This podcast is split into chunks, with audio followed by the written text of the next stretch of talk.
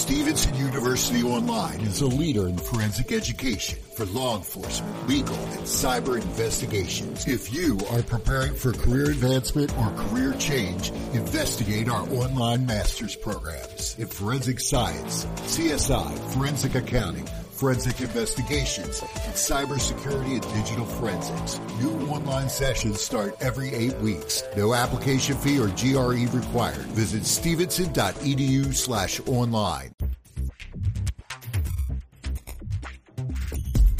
Yeah, it's called Conversations with Jeff, not Screaming Matches. Yeah, yeah. I, I, I, you and I do not agree on Calvinism.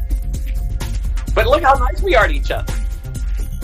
I think it's going to really shock a lot of people, thrill a lot of people. A lot of people are going to have to do some soul searching. It's like, you know what? What are you doing? You're spending all your time trying to destroy another Christian because you don't understand what's going on when you should be out there winning people for Jesus. Right. Thank you for the job you're doing. Thanks for being willing to address these kind of issues. They're vital to the church. I feel sorry for what's coming your way, but God bless you, man. It's it's a good, healthy conversation, and, and let's keep growing together in the Lord. People won't change unless they hear the truth, though, and so we need to know the truth, uh, speak the truth, and then the last one I would say is that we need to stay in the truth, uh, no matter what the consequences are.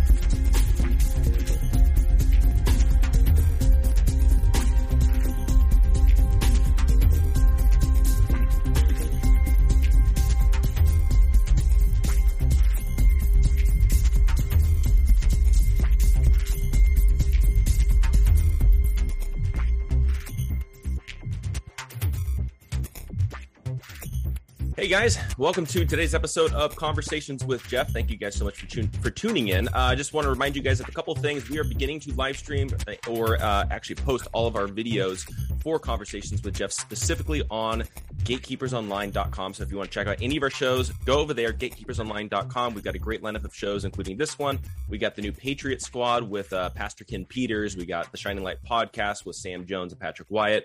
Bunch of great content for you guys. And then just a reminder, scheduling note as well, coming up May thirteenth through sixteenth, I'm going to be speaking at the Faith and Freedoms Conference in Dallas, Texas. Uh, with, that's hosted by Matt Couch and a bunch of other great um, American conservatives and pastors and leaders and things like that. So definitely, definitely check that out. I've got the uh, link on my Twitter page, so you can go find that and uh, definitely get your tickets. I will be there talking about the leftist infiltration into the church. So you guys do not want to miss that. So uh, we're, we're going to dive right into it today, uh, bringing back my good friend, Brent Detwiler. Brent, welcome back to Conversations with Jeff. Uh, you know, glad we can sit down and chat again.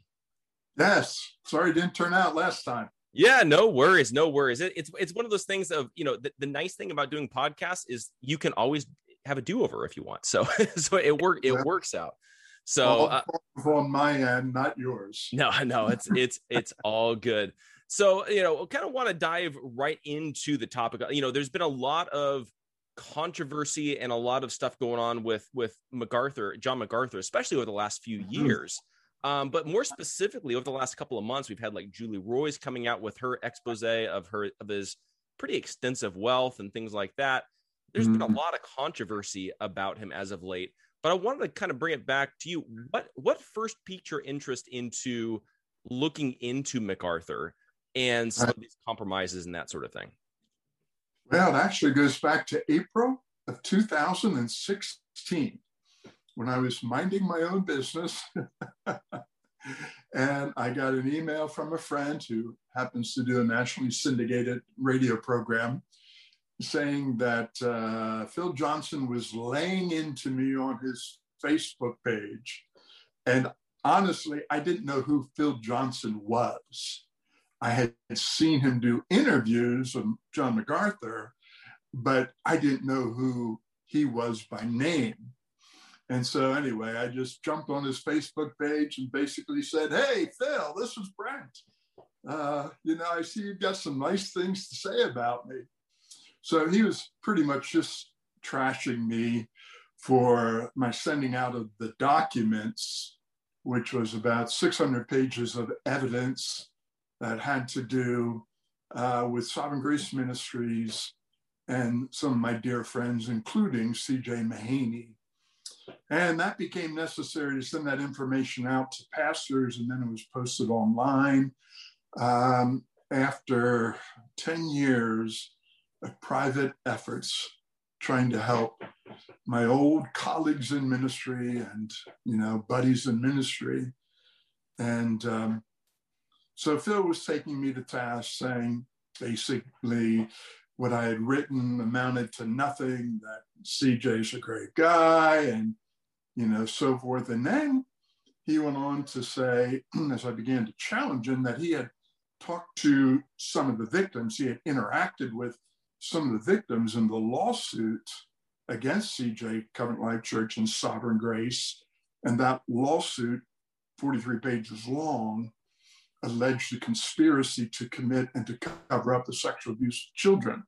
Stevenson University Online is a leader in forensic education for law enforcement, legal, and cyber investigations. If you are preparing for career advancement or career change, investigate our online master's programs in forensic science, C S I, forensic accounting, forensic investigations, and cybersecurity and digital forensics. New online sessions start every eight weeks. No application fee or G R E required. Visit stevenson.edu slash online. Paralegals are highly essential from law firms and courtrooms to insurance, real estate, H R, and more. If a paralegal career or law school is in your future, Stevenson University Online's Bachelor's in Legal Studies will help you achieve your goals affordably with no application fee.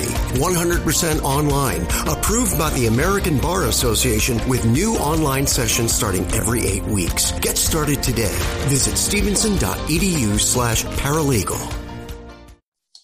And so Phil said, I've interacted with those victims and basically they're not believable. And I knew that wasn't true.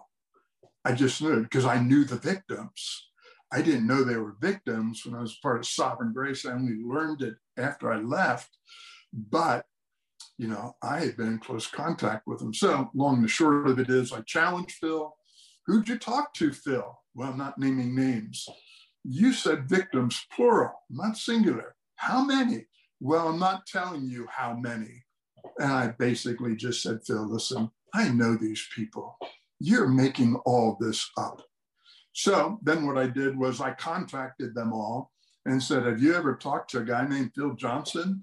And, you know, to the person, they said, Phil who? Johnson who? Never heard of him, you know, and I wrote a lengthy article about it. So it was at that time when I saw the viciousness of Phil Johnson, because he was also making the claim that since I had been a part of Sovereign Grace for twenty-seven years and on the board of directors for twenty-five, I must have known about the abuse. But the whole point of my writings is that, you know, my once dear friend, C J Mahaney, uh, who was the top man, and for many of those years, I was the number two man, had withheld that information from me because I would have demanded it was reported to law enforcement. And so Phil was just saying, I don't believe you. And a guy named Tom Chantry came on and Todd Pruitt came on and they're giving me a hard time. Three months later, Tom Chantry was arrested for sexual sadism and he is in jail right now. Um, and so that's how it all began. But, uh, you know, then later I became aware of other issues and uh, began to write a little bit more broadly. Yeah. About yeah. John MacArthur. Yeah. Well, you know, and, and it's interesting too, that, you know, it, it seems like, it seems like there's a consistent theme when it comes to Phil Johnson. And I think, I think when you think about it, I don't think MacArthur would find himself in as much of a P R battle as he is if it wasn't for Phil. Cause I feel like Phil gets in there and his strategy in order to deflect from MacArthur is to attack, but then that ends up making it worse because then people start pushing back and they, they don't cave and things like that. And, and it seems like there's a consistent theme there. Now, one of the things that stuck out to me when you when you were talking about your story and, and how how Phil was talking to you about C J and the covering up of the of the sex crimes and, and things like that is like MacArthur and Masters, they're dealing with some similar situations where they've been covering up situations like that. And then combine that with the fact that Chantry, again, a close friend of Phil Johnson, who again, came to his back and started attacking you as well. He's now in prison, I believe, for, right. for sex crimes. It's, yeah. it's, it seems like there, again, there's a consistent theme here that it, sh- it should have no place in the church, but is there, is there something to that? Yeah, there, there is a lot to it. Mm-hmm. Yeah. In fact, uh, at one point, Phil took a break from Pyromaniacs, his blog, as you well know, and he was, he recommended that Tom Chantry be considered to replace him. And yet, uh, and I'm not accusing Phil in any way, shape, or form of anything having to do with sexual abuse or the like, but they're certainly comparable in terms of their arrogance and I would say their deceit. And um, and so, I, yeah, I, I think what's a shame, and I, I wrote a lengthy article about this, is, you know, I contacted the board of directors at Grace Community, and I was also in contact with MacArthur through his personal assistant, Paul Triss, bringing up my experience with Phil and my observations and Phil. And lo and behold, I got a call from Chris Hamilton, who was chairman of the elder board, for about thirty minutes. And he basically said, yeah, you know, sometimes Phil gets carried away, you know, but yeah, that's what we love about Phil. But, you know, you you really not need, you know, you really don't need to write about this. You know, we'll, we'll talk to Phil. He's a great guy. And I, I just said, well, you know, unless Phil comes clean, unless he acknowledges that he lied and he deceived and really mishandled the thing, because at that point, my wife was having surgery, her third surgery, and later it became life-threatening. And uh, Phil was asking me, why aren't you answering my questions? And I was actually at the hospital, you know, but they were really badgering me and basically saying, the whole reason you won't answer our questions is because you're covering it up. You did know about it. I'm just saying, guys, I can't answer right now. I'm sorry, but I will get back to you. And I've answered this before. I don't cover anything up. But it was that, you know, that I, I talked to Hamilton about. And I just said, Chris, this has to end. This has to stop. And, um, but it was very clear, you know, that he was out to silence me. But of course, I'd have nothing to do with it. And, you know, I immediately, that same day, memorialized our conversation in notes, and I sent it to Chris as a historic record of what went down.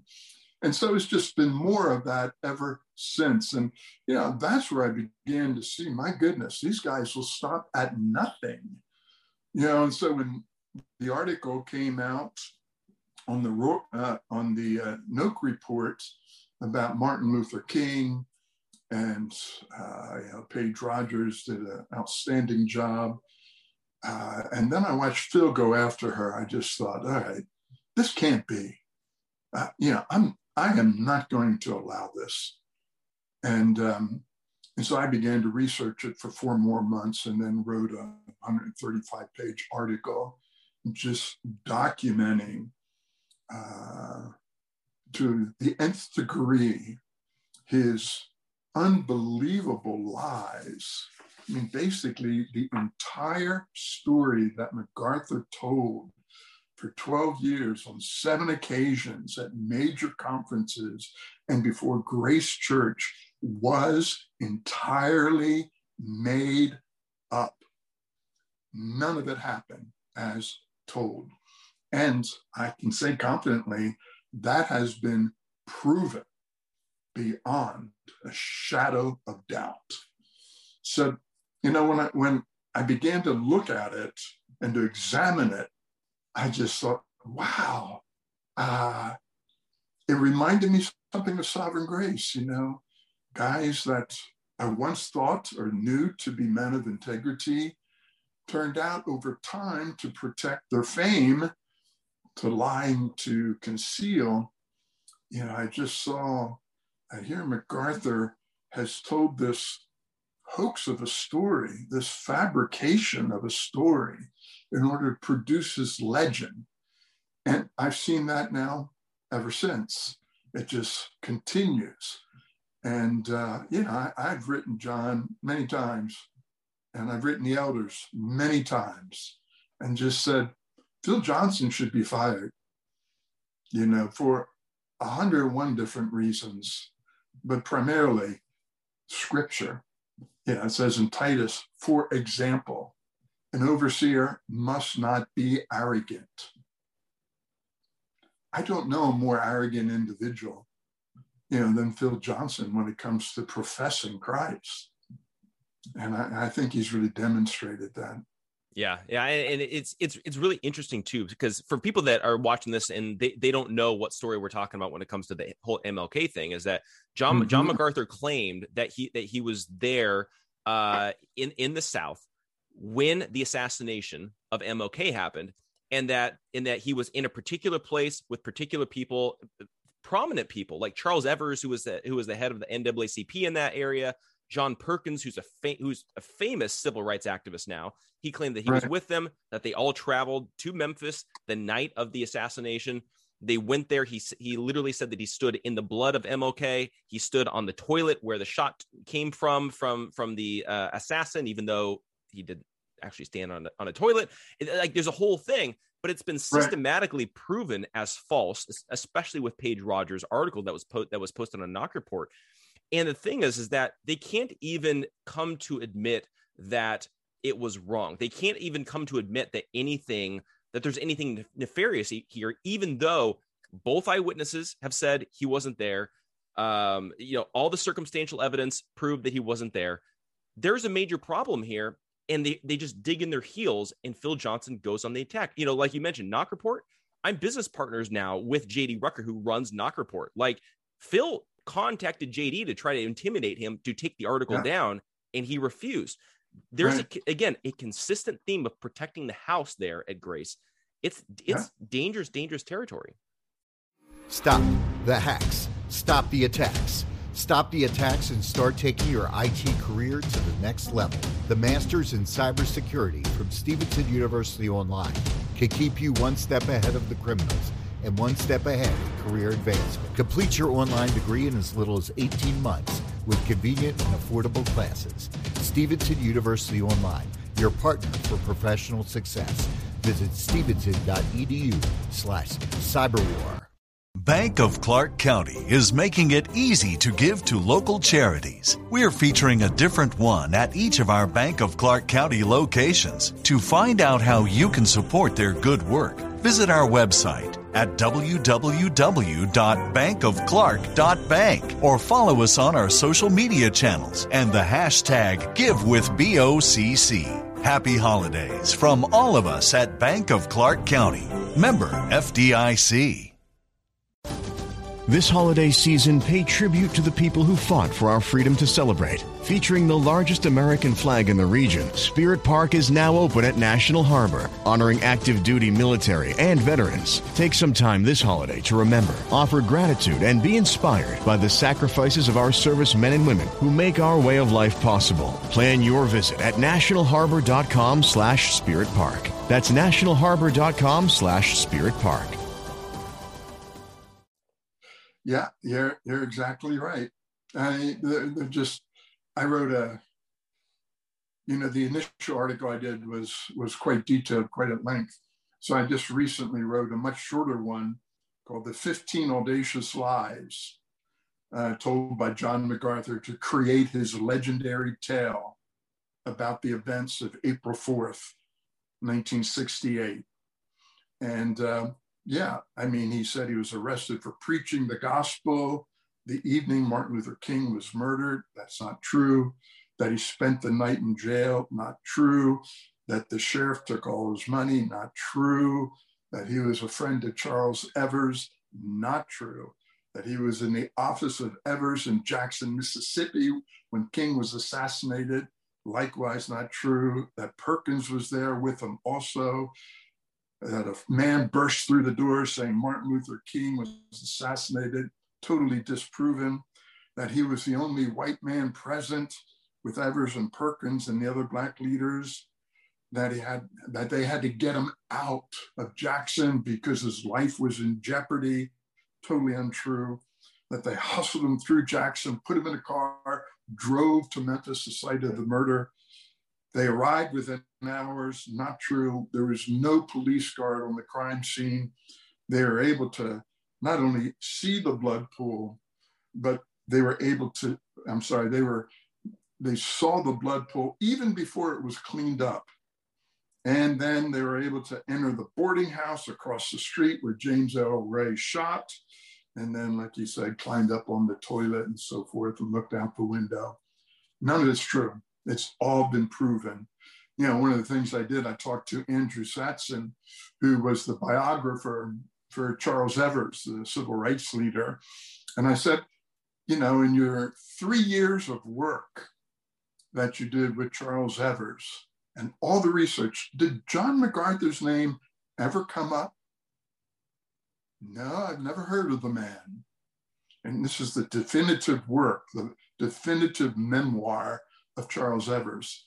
And did Charles Evers ever tell you about a trip to Memphis? No. Standing on the balcony of Lorraine Hotel? No.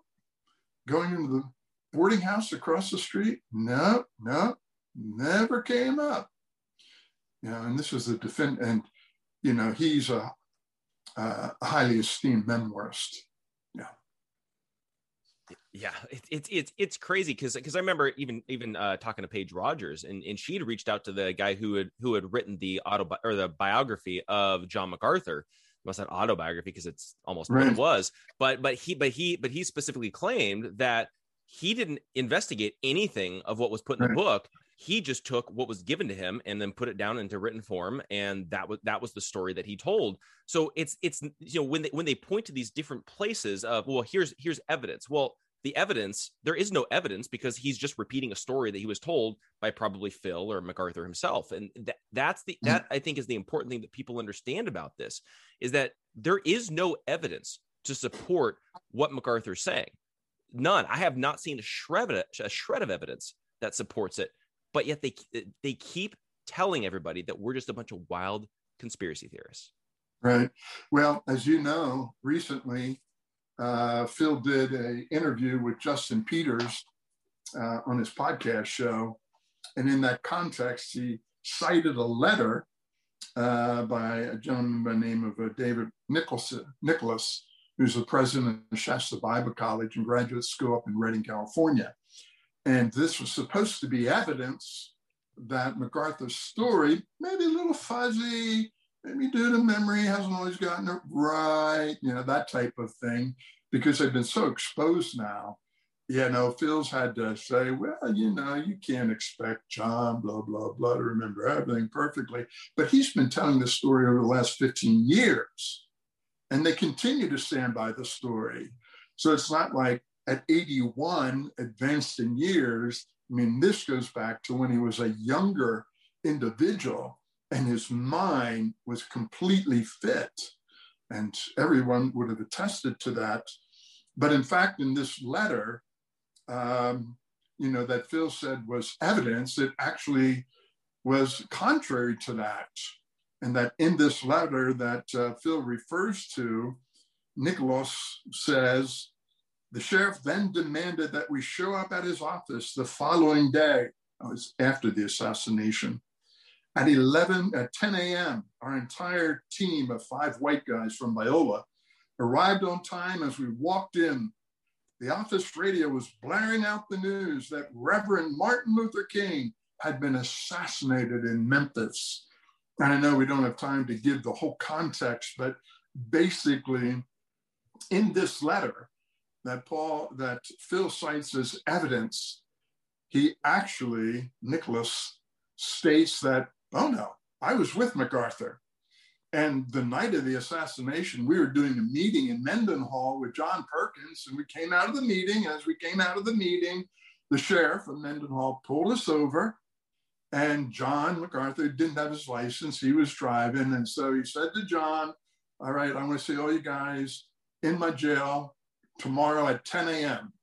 So they show up on time, ten a.m., and that's when the radio's blaring that Martin Luther King had been assassinated the night before. And that's when Nicholas says they found out about it It was the next morning, and it was in Mendenhall, not the night before, in Jackson, Mississippi, in the office of Charles Evers, as uh, you know, John MacArthur, you know, stated time after time after time. So, I mean, the evidence is irrefutable, indisputable, overwhelming. You know, the whole story is a complete hoax, and it's been proven to be a complete hoax. But of course, they have to go after anybody, you know, who brings these things up and will libel them, uh, demean them, discredit them, attack them.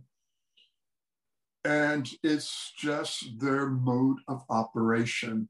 You know, you've seen it. I mean, last time we did this interview, you were telling me a little bit of what you've been through. And I, I think maybe you could reiterate, I mean, what you personally experienced, because I know you loved Phil Johnson and John MacArthur, and you never thought you'd be in this position. But when you began to just hold them accountable, what happened in your case? Oh yeah, like like for me, for me, I grew up in what I would always consider like a MacArthur household. I, I was literally born into Grace Community Church. That's where we went when I was a little kid. We moved away. My family, we always went to a church where one of the pastors was a pastor from Grace. So every single time we, we moved to Washington, went to a Grace church. We went to Arizona, went to a couple different churches in, in that area.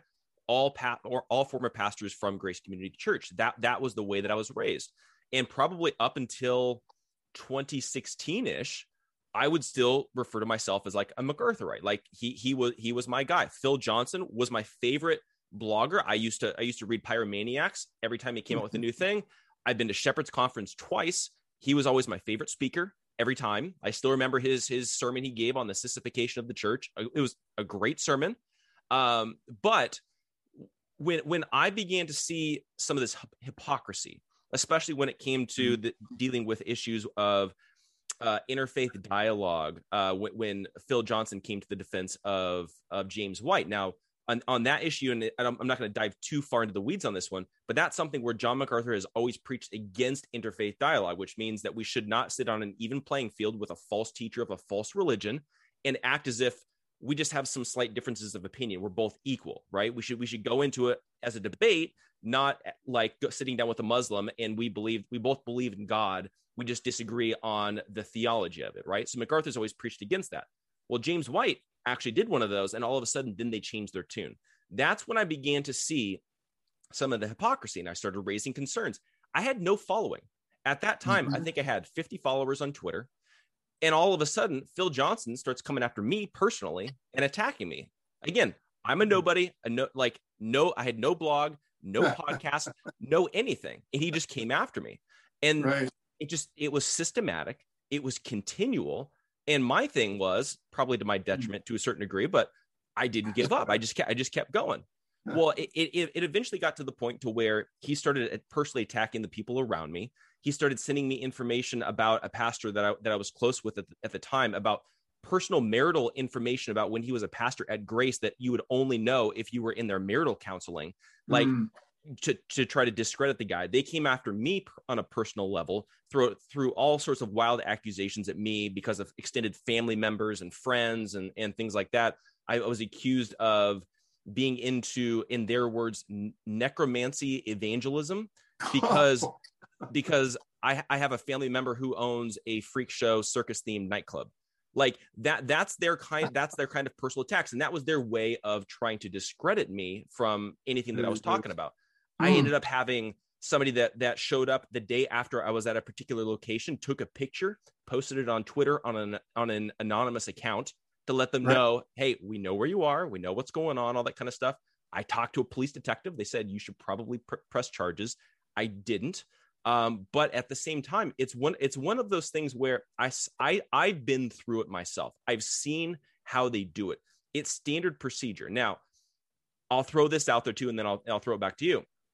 If anybody's watched Leah Remini's show on Scientology, the Scientology, The Aftermath, If you haven't, I highly recommend doing it, because as I was watching watching this show, it was fascinating to me, because the exact same techniques that the Church of Scientology uses for those that come out of Scientology and then expose them for essentially being a cult is the same tactics that Grace Community Church is using, and John MacArthur is using, and Phil Johnson is using to discredit any of their critics. It's the exact same mentality. It's the exact same strategy. And I guarantee you, if you watch this show and then you go look at, at how Phil Johnson is behaving, you look at, at the financial issues, you look at the cover-ups, you look at the fact that they don't want people in their church going to the police if they're the victim of abuse. They want to deal with right. it inside the church. Yeah. It's all the same thing. I, and I've been saying this, I, I get I get a lot of flack for saying this, but this is like in, this is an evangelical cult. It, it really yeah. is. No, I think you're right. And I mean, uh, this has been cited different places. I certainly cited in my article, but uh, the seminary and the college or university, the Master's University and Seminary, are part of the Western Association of Schools and Colleges. That's the accrediting agency. And they have to do site visits from time to time because they haven't been, yeah, have to do site visits. And so they did a site visit March of two thousand nineteen and, and issued a report. And this was a report that was ever so damning. And this accentuates how harmful it is. I mean, we're not talking about innocent issues, you know, a few little small lies here or there. This was a team of six individuals. I don't need to read their name for the sake of brevity, but let me give you their positions. This was the visiting team. These are highly respected and distinguished professionals. One, the president of William Jessup University. Second, Dean, School of Education, Azusa Pacific University, third person, Director of Student Affairs and Assessment and Research at the California Polytechnical University, fourth person, Vice President for Finance and Business Operations, Franciscan School of Theology, fifth, Director of Educational Effectiveness, West Coast University, sixth person, Vice President and Liaison of the Western Association of Schools and Colleges. Bank of Clark County is making it easy to give to local charities. We're featuring a different one at each of our Bank of Clark County locations. To find out how you can support their good work, visit our website at w w w dot bank of clark dot bank or follow us on our social media channels and the hashtag Give With B O C C. Happy holidays from all of us at Bank of Clark County. Member F D I C.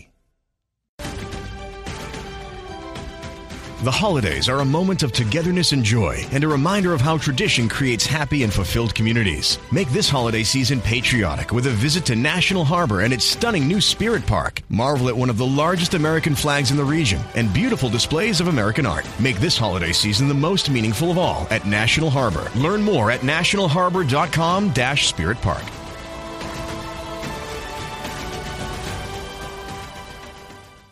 H I V is still an issue in Montgomery County. The more open we're able to talk about H I V, we treat it like any other health prevention. PrEP stands for pre-exposure prophylaxis. People who are not H I V positive, who may be at high risk for contracting the disease. This is a good choice for you. It's just a way for you to sort of take control and say, I'm going to do this to protect myself. Do it for them. Do it for you, Montgomery County. Learn more about PrEP, the H I V prevention medication. Visit do it for you m c dot org. And they went in, did their visit, wrote a report. And this is just a, a, a summary. Uh, it's a lengthy report, but this is what they said. And what is true here is true. Yeah, uh, I mean, this is the way they conduct themselves. They said, the finding of a pervasive culture and climate of fear, intimidation, bullying, and uncertainty. The fear of speaking up, specific reports of unethical behavior by key leaders, and fear of reprisals were consistent and corroborate it through multiple sources. The related reports of a lack of leadership ethics and accountability that emerged, now listen to this, was unmatched for members of this review team. In other words, these six distinguished academic leaders had never, ever in the professional history seen anything like this. And then they say, it seems, what I just read, this has been part of the operation for so long. It is practiced without question and has resulted in a toxic environment that must be immediately addressed. Now, this is the group that when they issued the report, MacArthur went to before the student body and said it was a satanic attack.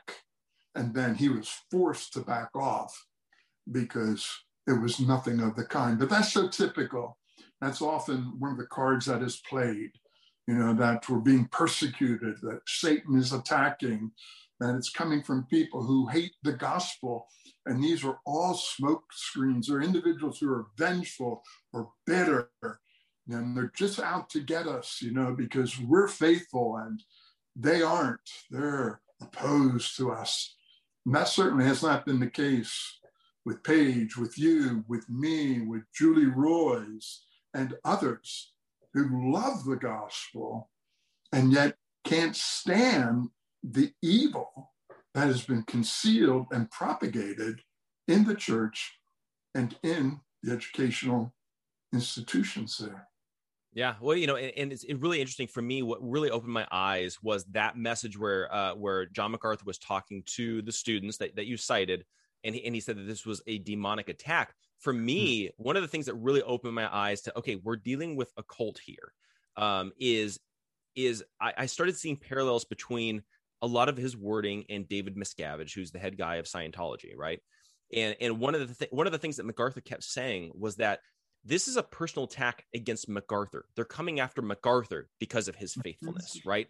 And and and they're coming after him. And that and then he accused a lot of his accusers of just wanting to take over the seminary, take over the university. They're just trying to position themselves for a higher position or a promotion or to be in leadership, or, you know, it's it's jealousy. I'm like, this this is like manipulation of the highest right. order, in in, in my it opinion. Is.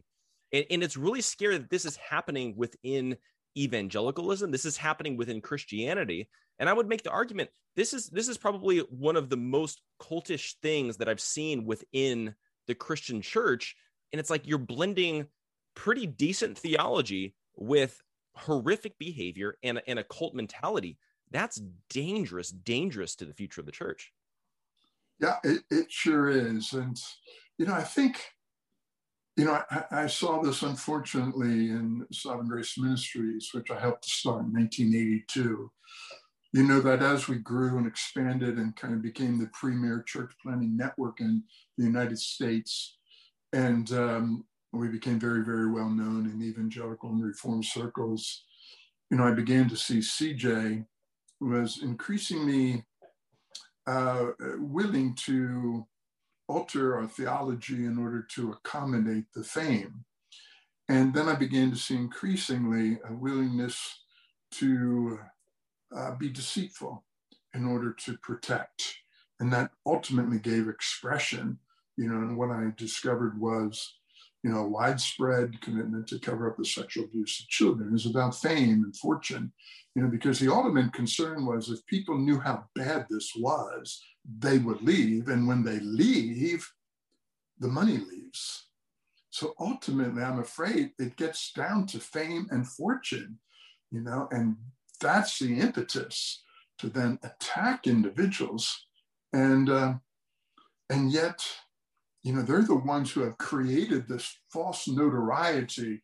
I mean, um, I noticed a while back, as I was reading more about uh, John MacArthur, you know, uh, another oft-repeated story was about his car wreck between his freshman and sophomore year when he was in college at Bob Jones. and he's told this story many, many times. And uh, I don't want to take too much time to tell it, but on one account, and I'm quoting him, he said, so we were driving across the United States, et cetera. We had an accident. I was thrown out of the car, slid along the highway over one hundred yards. Okay, that's yards, a football field. Of course, wound up with severe burns and friction problems and scars everywhere, et cetera. But he says, the Lord spared me and every other person in the car, even though it rolled at sixty to seventy miles an hour. Okay, that's account one. A little bit later, uh, the numbers start going up. It's even worse. So he says, now I was thrown out of a car going seventy-five miles an hour. So it's up from sixty-five or seventy to now it's up to seventy-five. And then he says, I was then sliding down the highway beside the car. I could see it spinning beside me and went about one hundred twenty-five or one hundred thirty yards on my back. And on the front, I still have my shirt and pants and belt. On the back, nothing but asphalt, all embedded in there. And so the story is, he was thrown from the car, going seventy-five miles an hour. The car spins on its top. It's spinning like this. And for one hundred thirty-five yards, now over, way over the length of a football field, MacArthur is right next to the vehicle, sliding on his back on a straight car, straight line next to a spinning car. And as he says, the front of me, no problems. The back of me, nothing but asphalt. This week, I talked to an individual who was a, uh, he calls himself a senior accident investigator, who did this kind of work for twelve years. And I, I just sent him all my notes. And I just said, can you give me your professional opinion on this? And this is what he said. There's no way a human body could slide that far on his back, one hundred thirty-five yards. The pure physics would have the person rolling. Since the body is heavier in the front than the back, also the head is the heaviest, and keeping your head up would cause you to roll. So John kind of is telling this story. He's on a theme park ride at Disney, a water slide for one hundred thirty-five yards and just sliding, you know, and he's just on his back, head up, no, no problems. And this crash site investigator said, it's impossible. You can't do that.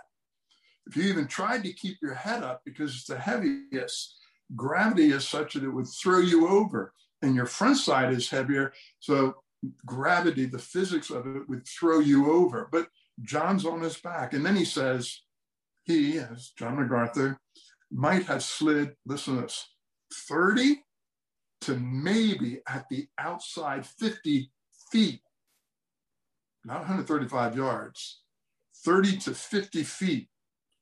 fifty yards would even be impossible at any of the various speeds that are mentioned. When a body is tossed from a moving car, inevitably, the head hits something. So he basically says later, I don't want to read the whole thing, that it would have been a fatality. He would have died. You, you, you are not thrown from a car at seventy-five miles an hour and survive. Yeah. But this, you know, and, and this is what I found. There are other illustrations I could give, but these are these legendary tales that he's told, and nobody's researched them. I mean, he would tell them before the digital age, in some cases, you know, uh, before anybody really caught on to the fact that he was a serial liar. And I called him that. I mean, I've even said, you know, he's a sociopathic liar. And by that, I mean, a, a sociopath lies without any pains of conscience. And so they can tell you a lie and yet have a serious face. They can tell you a lie and lie about others without any sorrow that they are harming, harming and injuring others. You know, and as we talked last week, you know, I wrote an article recently about when John, uh, February twenty-third, gave a message at Grace Community on the benefits of suffering for Christ from Second Corinthians four. Wonderful exegesis, I would say sociopathic application, where he applied it to him, that what he suffered in recent months through the reporting that we have done, uh, he is suffering for Christ. You know, and he's got Julie in mind, Julie Roys at the Roys Report, myself in mind. I'm sure he also has you in mind. He has others who, you know, who have done good reporting, like Saker Woods and so forth, you know, just trying to get the truth out. You know, but he says, you know, I'm being persecuted. You know, I'm suffering for Christ. They're out to kill my reputation. You know, but I'm filling up the sufferings, you know, of Christ our Lord, you know, and these are people who hate the gospel. I mean, it's all a fabrication. He's not suffering, you know, because he loves the gospel. I'm grateful he loves the gospel. I'm grateful he's preaching the gospel. My work is motivated by the gospel, because it's this reproach upon the gospel that ultimately motivates me. But again, this is one of his fairy tale stories, and he's just deceiving the entire church, and it's intentional. And when you, I mean, like, if I was suffering for wrongs done, and as a consequence of those wrongs, people were writing about me and exposing me, but then I got in front of my mega church and I said to them, I'm being persecuted because I'm so godly. I'm being persecuted for preaching the gospel. You know, I'm suffering like Christ suffered. I'm imitating his example. I mean, God strike me dead. I, I, I should be carried out dead like Ananias and Sapphira, because that's blasphemy.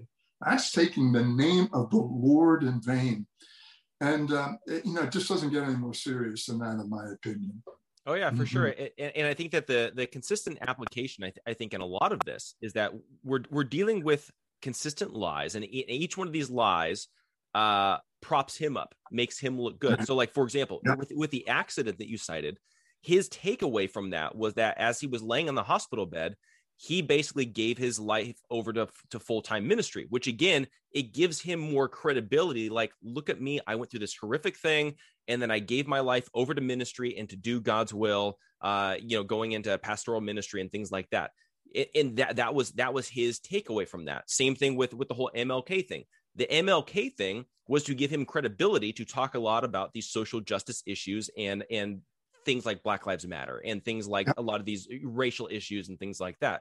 Then he had this, the, his football story where he claimed he turned down an N F L career in order, in order to go into ministry, again, giving him more credibility. There's a consistent theme here, but then I think for me, the takeaway then comes back to Julie Roy's recent article talking about the, the, the, the, the massive wealth of John MacArthur and his ministries and things like that. Cause, cause I, cause I think that, With, when you have guys like Phil and you've got other people around MacArthur that are defending MacArthur to to as, as far as they can possibly defend him, right? It's got to be they're protecting the house. That's their income source. That's their livelihood. They're yes. like they've built up this massive empire that it's it's almost like it's too big to fail in their mind. Right.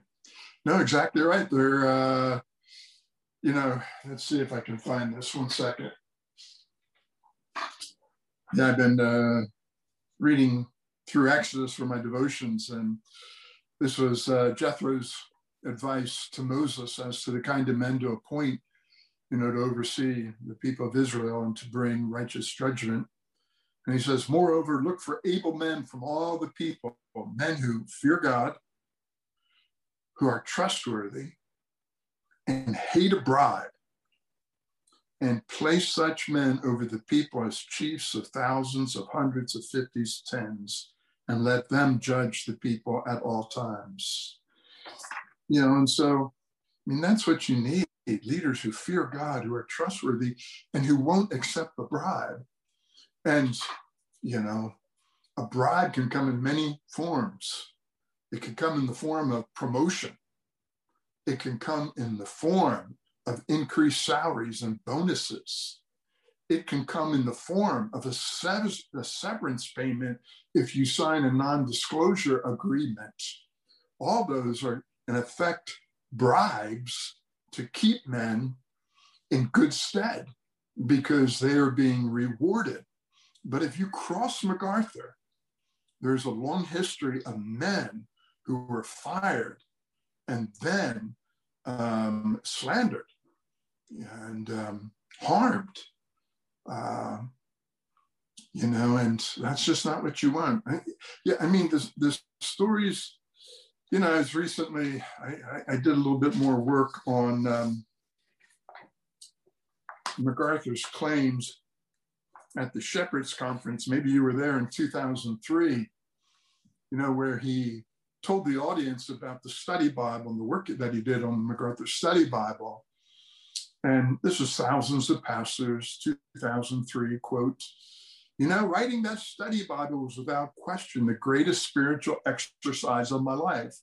That may be true, but the phrase here is, you know, writing that study Bible. So he's claiming that he, he wrote that study Bible. And later he says, it was a multi-year, you know, it was one of those years where, where it took me thirty years to accumulate the information for it. So he's claiming for the entire study Bible, it was thirty years of collecting information. And then it took three years to put it together.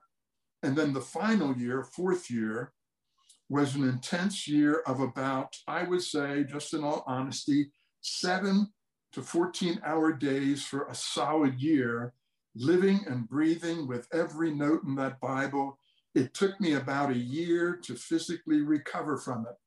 And so that's the tale he's telling these pastors at the Shepherds Conference. And yet, and I had to do some research on this, in the New King James Version of the MacArthur Study Bible, there is a section on how the personal notes uh, actually came about. This does not show up in the N A S B, in the N I V, or in the E S V versions. It's only in the King James Version. But in that, as you read it, and I'm not going to read the whole thing for brevity's sake, but he basically, I mean, it's just a small thing. Now, for instance, he says in these notes, he doesn't convey this to the Shepherds Conference, but he says in this, gratitude and abundance must be given to the faculty of the Master Seminary for their assistance in original research and carefully prepared first draft material for the study notes in the Old Testament. Using the foundation of that original research and material, I re I worked and reworked the study notes into their final form. And then he cites he cites ten professors. So ten professors did all the research. MacArthur did none of the research. And those ten individuals wrote the entire first draft, all the notes, all the introductions, the whole thing. And then MacArthur worked over it and reworked it. I worked and reworked the study notes into the final form. So I'm sure that took effort. But when you read, when you hear what he says to the Shepherds Conference years later, it's just like, oh, John, tell him you didn't even write the draft. You didn't do any of the research for the Old Testament. And then tell him what happened with the New Testament. Because in the King James introduction, New King James introduction, you know, it says of the New Testament, a team composed of the Master Seminary faculty and editors at Grace to You, who worked regularly editing my books, accepted the task of spending long hours culling the salient features of my from my research into study note form. Likewise, from that first draft, I worked to bring the material to its final form. And so then he mentions ten faculty members and editors who took his notes over the years from his sermons, and out of that, they went through this massive undertaking, you know, and created the first draft for all the study notes. And then John worked from that and uh, edited them. Bank of Clark County is making it easy to give to local charities. We're featuring a different one at each of our Bank of Clark County locations. To find out how you can support their good work, visit our website at w w w dot bank of clark dot bank or follow us on our social media channels and the hashtag Give With B O C C. Happy holidays from all of us at Bank of Clark County. Member F D I C. The holidays are a moment of togetherness and joy and a reminder of how tradition creates happy and fulfilled communities. Make this holiday season patriotic with a visit to National Harbor and its stunning new Spirit Park. Marvel at one of the largest American flags in the region and beautiful displays of American art. Make this holiday season the most meaningful of all at National Harbor. Learn more at national harbor dot com slash spirit park.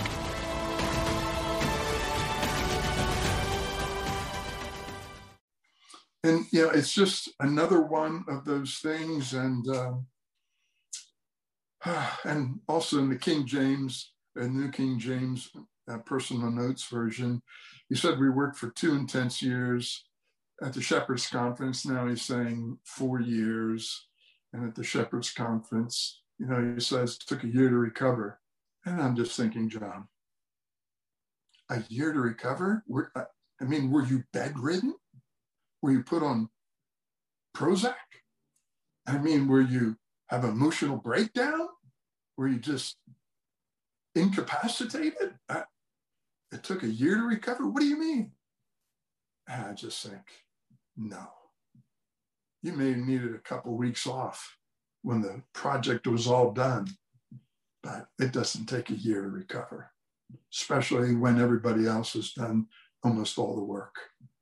Yeah, which I which I think is interesting. It's an interesting thing talking about a lot of the work that that they have other people doing in compiling these books and and study Bibles and, and all that kind of stuff. Because mm-hmm. one, one one of my big concerns, whether it's legal, whether it's legal or not, and I don't know the legalities of a lot of this kind of stuff, but it sure seems like like MacArthur is double, triple, quadruple dipping in in his income when you when you think about it, because he's getting paid a salary by his by Grace Community Church, essentially in order to prepare sermons. That's his primary role over there, right, to, to prepare and teach sermons, right? And yeah. Then he's got his... Great, that's a great job description, by the way. I yeah. wish I had that descri- job description. The thirty years I was a pastor doing nothing, nothing but studying and preaching, nothing. Wow, what a life. I mean, oh, yeah. That, oh, and, and, what and a life. You, yeah, and when you think about it, he, he's, he's, get, he's getting a full-time salary from there. Then he's getting... a full-time salary. And again, I don't know what, what number of hours he's listing on, on the tax forms, but he, but the kind of money we're talking about, it's a full-time salary from Grace to You, where they're also selling the books that are written in or by that was paid for by the church. Right. So now, now you've got another source of income from the one amount of work. Right. And then you've also got things like Shepherd's Conference. So, so you're making more money off of, off of your sermons.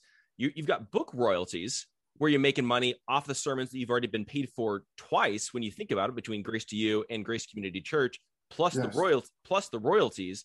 And then he was, for the longest time, ma- making a full-time uh, salary from the Master's University. I believe he's still over at the seminary, but all that's rooted and based upon his teaching.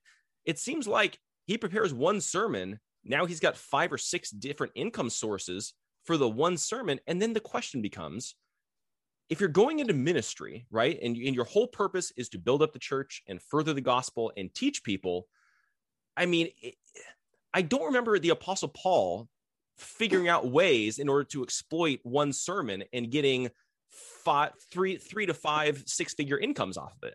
It just, it just doesn't make sense to me. Yeah, I totally agree. I mean, when I was part of Sovereign Grace, I had considerable fiscal responsibilities, so I was kind of the the board member in charge of overseeing all that we were doing in terms of financial policy and such. And, you know, the advice that I had gotten from professionals in the field is that, you know, you can't double dip. that would be considered private inurement under I R S regulations.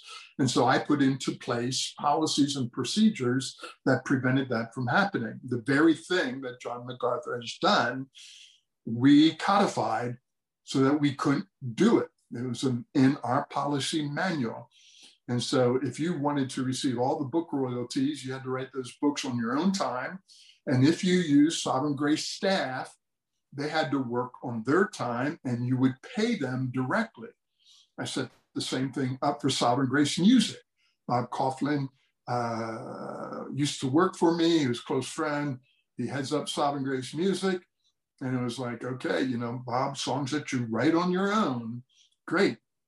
But if they're written, you know, uh, while you're a pastor on my staff or for Sovereign Grace, no, it can't be. And that's just the way it was. You know, but yeah, I, I I think what's so disturbing is that this has just not been known. I mean, Julie did the groundbreaking work, you know, on this piece. So three salaries, as I would estimate a million to a million and a half a year, you know, a salary from the Massachusetts University and Seminary, a salary from Grace to You, and a salary from Grace Community Church. I would guesstimate a million to a million and a half in salaries. And then above and beyond that, he gets all the royalties from the MacArthur Study Bible. I've been told that the guys who helped him were paid stipends. They didn't get any of the royalties. Likewise, the one hundred fifty books, guys were paid stipends. They didn't get the royalties. John got all the royalties, and his name was put on the book, but in fact, he didn't write the books. Hmm. And so, you know, MacArthur is a multimillionaire. And yet Phil Johnson, when he was on the Justin Peters show after this had come out, is almost trying to make MacArthur sound like he, he, he lives a very, very simplified lifestyle. And I was just like, oh, my goodness, he's got three houses. You know, one uh, that is six tenths, no, three tenths of a mile from a world class. It's called Spanish Hills Country Club in Camarillo, California, kind of, I guess, in your neck of the woods. World class, world renowned, exquisite club. And it's three tenths of a mile, six minute walk, literally. Well, he's always been an avid golfer. You know, and Phil Johnson, you know, in the Justin Peters program said, I think it's just the condominium down there, you know, and it's eleven miles from the ocean. Well, the club makes a big deal out of the fact that you can sit in it, see the Pacific Ocean, feel the breezes coming in. And I did an article on it, have pictures of it. I mean, it is quite the place. But, you know, that's where MacArthur would go. And he's down there playing golf, maybe a couple rounds a day and working on his books. You know, fine, but tell us about it. You know, and, you know, Phil, it's a single family dwelling. It's not a condo unit, by the way. Similarly, oh, yeah, he's got a cabin. Yeah, it's a nice cabin, Phil said to Justin Peters. Yeah, it sure is. Seven bedrooms and seven and a half baths. Not bad on five acres. Hmm, that's a pretty nice cabin, I would say. And then, you know, once it came out, you know, the Santa Clarita home, five bedrooms, you've been there, maybe you could tell a little bit more of the tennis court and, and uh, yeah, swimming pool, two point three acres, beautiful home, beautiful property. Yeah, wonderfully secluded, secluded. So once that came out, you know, Phil tells Justin Peters, so what is he supposed to do? Because the property value has gone up. Is he supposed to move into a smaller cottage? Kind of implying that the place is a cottage. So he's just supposed to move into a smaller cottage. And then in that same interview, he says to just show how MacArthur's was such a simplified lifestyle. Phil said, and MacArthur's only ever owned one vehicle. Like, come on, Phil. And as I looked into that, I discovered MacArthur was getting new vehicles that would be provided to them free of charge by the local major car dealership that was right down the street from the church building. And you had that same experience where you observed that. And so MacArthur was trading in cars every six to twelve months and driving the very best vehicles you possibly could. But Phil makes it sounds like, you know, that me and Patricia are just so frugal, so poor, so such such limited means. They only even have one car. I mean, it almost makes it sound like, you know, MacArthur's got to take public transportation to get over to the office or something if Patricia needs the car that day. And it's just like, wow, it's just, that's just, it's wrong. Well, and, and, and again, if they were just honest about a lot of this kind of stuff, yeah. a lot of this would not be an issue. For example, the car, the car situation, I like, I get that in the sense of if you, if you have a guy who owns a dealership in, in, in your church and this right. is what he wants to do, it's like, cool. There, there, there's, there's no issue because I totally understand that the guy's free to give MacArthur whatever kind of car he wants. He can give him the nicest right. car. He can give him the cheapest car. It doesn't really matter. It's, it, he feels like it's his, you know, help, or he's helping his pastor or whatever it is. That's great. The issue, yeah. the issue is the cover-up. And I think that yeah. this is where what's interesting is that you had said earlier that, that Pastor MacArthur, it's almost like he doesn't have a conscience, right? And so he just tells these stories and, and there's, there's no, there's no reservation. There's no feeling like, okay, this is wrong for me to tell this. I feel like Phil, even though he gets a bad rap in a lot of this, I feel like he's, he's still got a conscience because, because I think he understands what should be happening. He, he, he knows what he, he understands. Okay. He is making a lot of money. Now I've got to spin it. I've got to make it sound good. But I think he realizes it's it's not necessarily the best look to have three homes, have brand new cars, be making mi- millions of dollars every single year and all this kind of stuff. That's why he's downplaying a lot of it, as opposed to just saying, hey, here's the truth. Here's here's the way that we set up the structure. And, you know, if you like it, don't like it, tough, whatever it is. To me, that would be the better way of handling it all. Yeah. No, I, I totally agree. I mean, when I was with Sovereign Grace, having the position that I did, you know, my approach was always, and we were in the Washington, D C area. So we were always aware that at any point, you know, the Washington Post could come knocking on our door and saying, hey, how much money do you guys make? And we agreed at that point when I was there that we would be totally open and honest, not only about our salaries, but about our benefit schedule, you know, in other words, our retirement accounts, you know, disability insurance, life insurance, and all that, all the other benefits, our housing allowance, because a lot of times guys conceal their total income and say, well, I only really receive such and such as my wage. But in addition to their wage, are also paid a housing allowance, which is non-taxable income that they don't have to report as wage on the W two. And so, you know, guys who are unscrupulous in ministry can cover a lot up. And I just said, you know, gentlemen, if, if, and really it was when they come, we're going to be totally open and honest. You know, and so after I left and after I had to begin to expose Sovereign Grace, I wrote an article way back, I think it was two thousand eleven, where I wrote Tommy Hill, who was the director of finances. And I just said, hey, Tommy, what is C J being paid now since I've left a couple of years later? Because uh, C J said, ask Tommy, I don't even know what I'm being paid. So I write Tommy, he's an old friend, you know, and Tommy wouldn't tell me. So pretty much as soon as I left, they changed the policy where they were no longer going to reveal salary and benefits. And I just think, you know, if you're in the ministry, you know, I'm not asking this for, you know, people who just work regular jobs, although C E Os, you know, they've got to reveal what they make. They're accountable to their board and shareholders and stuff.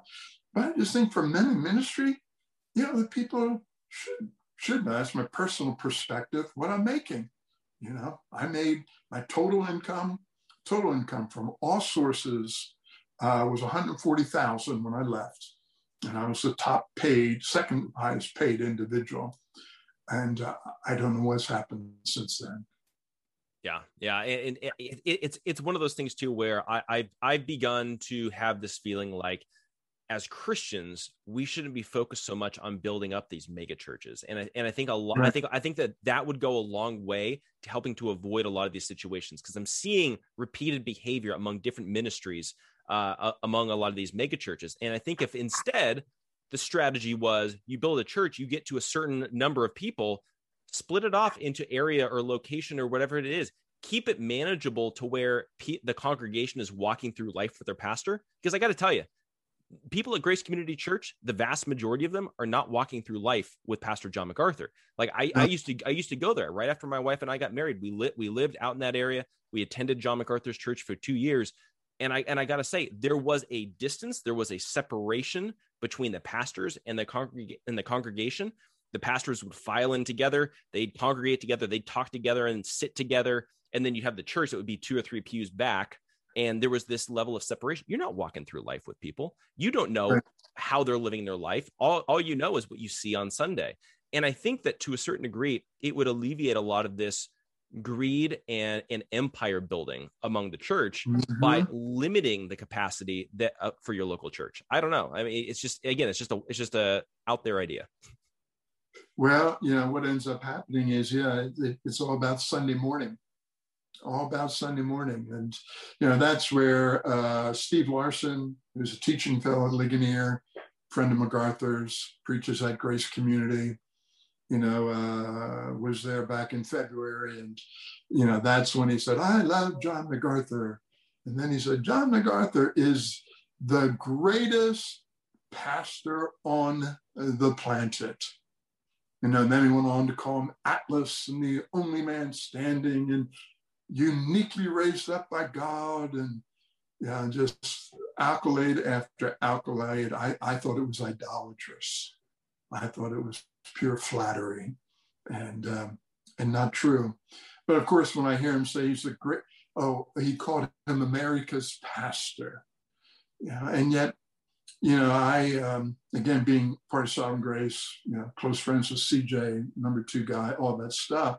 You know, back in the two thousands, you know, C J built a close friendship with John MacArthur, and that came about because the guys on MacArthur's staff were saying, "Hey, C J, we're having a hard time with John.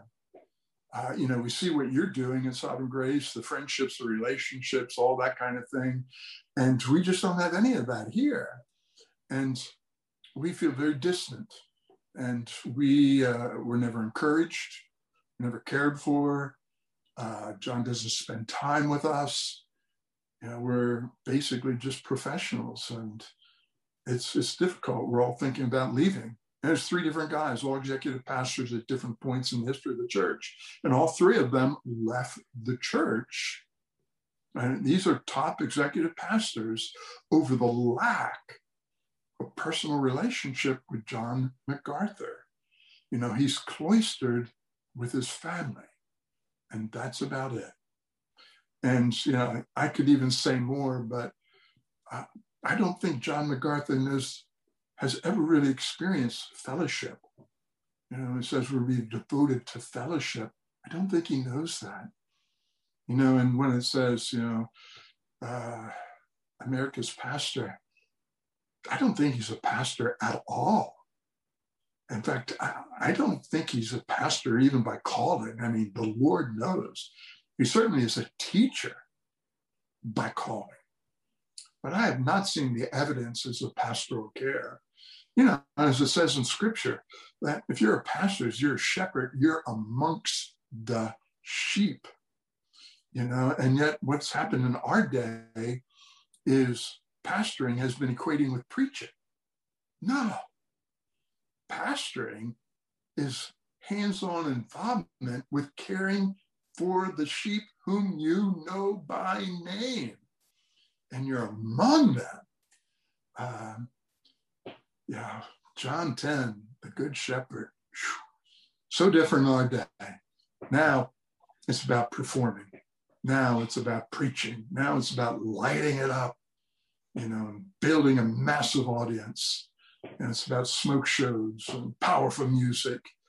Yeah, and, and I and I just think, you know, all those faithful shepherds, true shepherds, genuine shepherds who are out there working hard to prepare the messages, but also caring for the souls of people mm, and getting paid fifty thousand dollars to do it. Yeah. Yeah. That's, that, that's, for, that's for sure. Now, now for people that are watching this, and again, there's, there's gonna be some people that, that love MacArthur. There's going to be some people where their eyes have been open and they're like, yeah, I, I don't like that guy, but what, what's, what's the takeaway, you know, if, for, for anybody really? Cause, cause I think I, I always like to leave these on a practical level. Like what, what do we do with this information? But what's the takeaway just for the average everyday Christian? Well, I, I think it's in one way unfortunate, but people need to hold their leaders accountable. You know, in Scripture, uh, the way I understand it, our first recourse of accountability is your relationship with Jesus Christ. And so often, not so often, in every case, these guys go awry because they've lost their relationship with Jesus Christ. I mean, you just don't act, in my opinion, like MacArthur and Phil Johnson and have an intimate, close relationship with Jesus Christ. It is not possible. You know, Revelation two four, I'll remove the lampstand from amongst you unless you return to me as your first love. You know, and so it's that first love, Christ above everything. Uh, there is no safety. There is no accountability. Nothing will ever work in terms of man and God staying on the straight and narrow unless he's really committed to the chief shepherd of the sheep and is passionately in love with Jesus. Yet sometimes when I hear John speak, I just think he looks miserable to me. I mean, the exegesis is sound, but he looks so unhappy. He appears to lack such joy. And personally, I don't see him referring to Jesus in a personal, intimate, and passionate way. It's doctrinal truth, you know, that he's conveying. And that always concerns me, always concerns me when I see that. Because the good news, the gospel, is about a person. It's about Jesus Christ.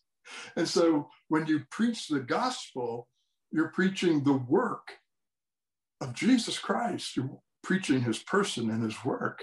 So it's, it's about him. So that's the first line. You know, but then second of all, you know, it's got to be your elders, your local elders. So First Timothy five, you know, if you have a straying elder who continues in sin, you know, they're to be reproved, they're to be rebuked. And so if a pastor falls from the Lord, and then it's the responsibility of his colleagues, not the church at large, his colleagues to come alongside. But then when the elders are corrupted too, and I mean, that's the case with the Grace Community elders. They're all complicit. They read my stuff. I mean, uh, you know, they've recently blocked me from sending them material, but they're well aware of all my material. And they know that, you know, MacArthur's stories are fabrications. And yet they're not going to take a stand. They know Phil Johnson should be removed. They know that, but they don't. And so here you have compromised elders. Now, and so what do you do? And yet they're misleading the sheep. Yeah, and, and that's where we need, if you would, prophets in our day. You know, men and women, you know, who'll come along and speak the word of the Lord. And, uh, you know, and, you know, there comes a point in Matthew eighteen now where you tell to the church. And so there comes a point where others need to be made aware, because the person's relationship with Christ is broken down. The elders are not acting with impartiality, but showing favoritism. And they won't bring it to the church. So others need to bring it to the church. And then when necessary, when all private attempts fail, when all local church attempts fail, and they're national celebrities, national leaders, then it's got to be brought to the body of Christ. Yeah. You know, and that's, again, that's the system that's laid in place by Jesus Christ himself. Like, like that, that's, that's the process. And I think oftentimes we, we either jump straight to the end or we never get past step one. And it's like, no, we got to we got to get through each of those steps, because, because again, the whole point is in hopes of bringing about repentance. I, I think a lot of people see church discipline. They see that as a negative thing because it's just about punishing people. It's like, no, the whole point is to give people opportunities to repent. And I right. think, and I think that for all of us that have been raising a lot of these concerns when it comes to Phil Johnson, when it comes to John MacArthur, when it comes to this cult celebrity worship mindset of, of the John MacArthur crowd, we've been giving them opportunities to repent, opportunities to come clean, and they haven't. And I think that, right. that that's where now we're approaching, and now we're getting to that last step of Matthew eighteen. Bank of Clark County is making it easy to give to local charities. We're featuring a different one at each of our Bank of Clark County locations. To find out how you can support their good work, visit our website at w w w dot bank of clark dot bank or follow us on our social media channels and the hashtag Give With B O C C. Happy holidays from all of us at Bank of Clark County. Member F D I C. It, you know, we're not jumping ahead. I think, I think if anything, we've prolonged it quite right. a lot, quite a long time to get to that point. So um, that that's kind of my takeaway on that one as well. But Brent, if people want to uh, read, read more of your writings, keep up on you, uh, that sort of thing, what's the best way for them to do that?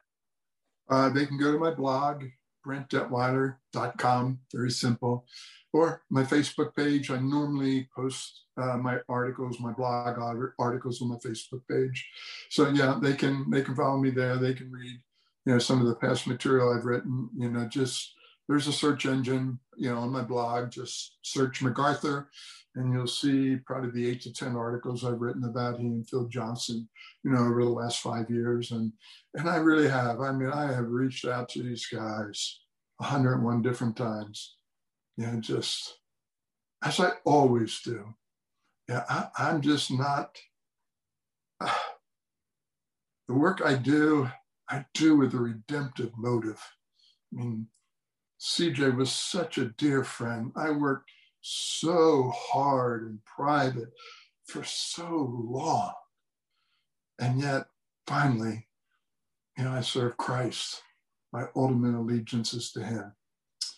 So that's what, what you have to do. So people can read more there for sure. Mm-hmm. Okay, definitely. And I will put that, I will put that information in the show notes. That way, if you guys are watching, wherever you guys are watching or listening on Apple Podcasts, just click on the link. You guys can head over there and get more information. But, uh, but Brent, I really appreciate you coming on. We'll definitely have to have you on again sometime. So I, I really appreciate it. Thank you, my friend. I appreciate it too. Thank you very much. And then everybody else as well. Again, make sure you guys like and subscribe to this show on Apple Podcasts. And then if you guys want some more resources, we've got some great resources, some great books over at gatekeepers online dot com slash store. We've got our book, Church and State, got our book, Social Injustice. We've got a brand new one by Pastor Sam Jones, Five Steps to Kill a Nation and How to Stop Bleeding. A bunch of great resources. Check that out. And then that's also one way you guys can support what we're doing here with the Gatekeepers. Thanks so much for tuning in, and we shall catch you guys next time.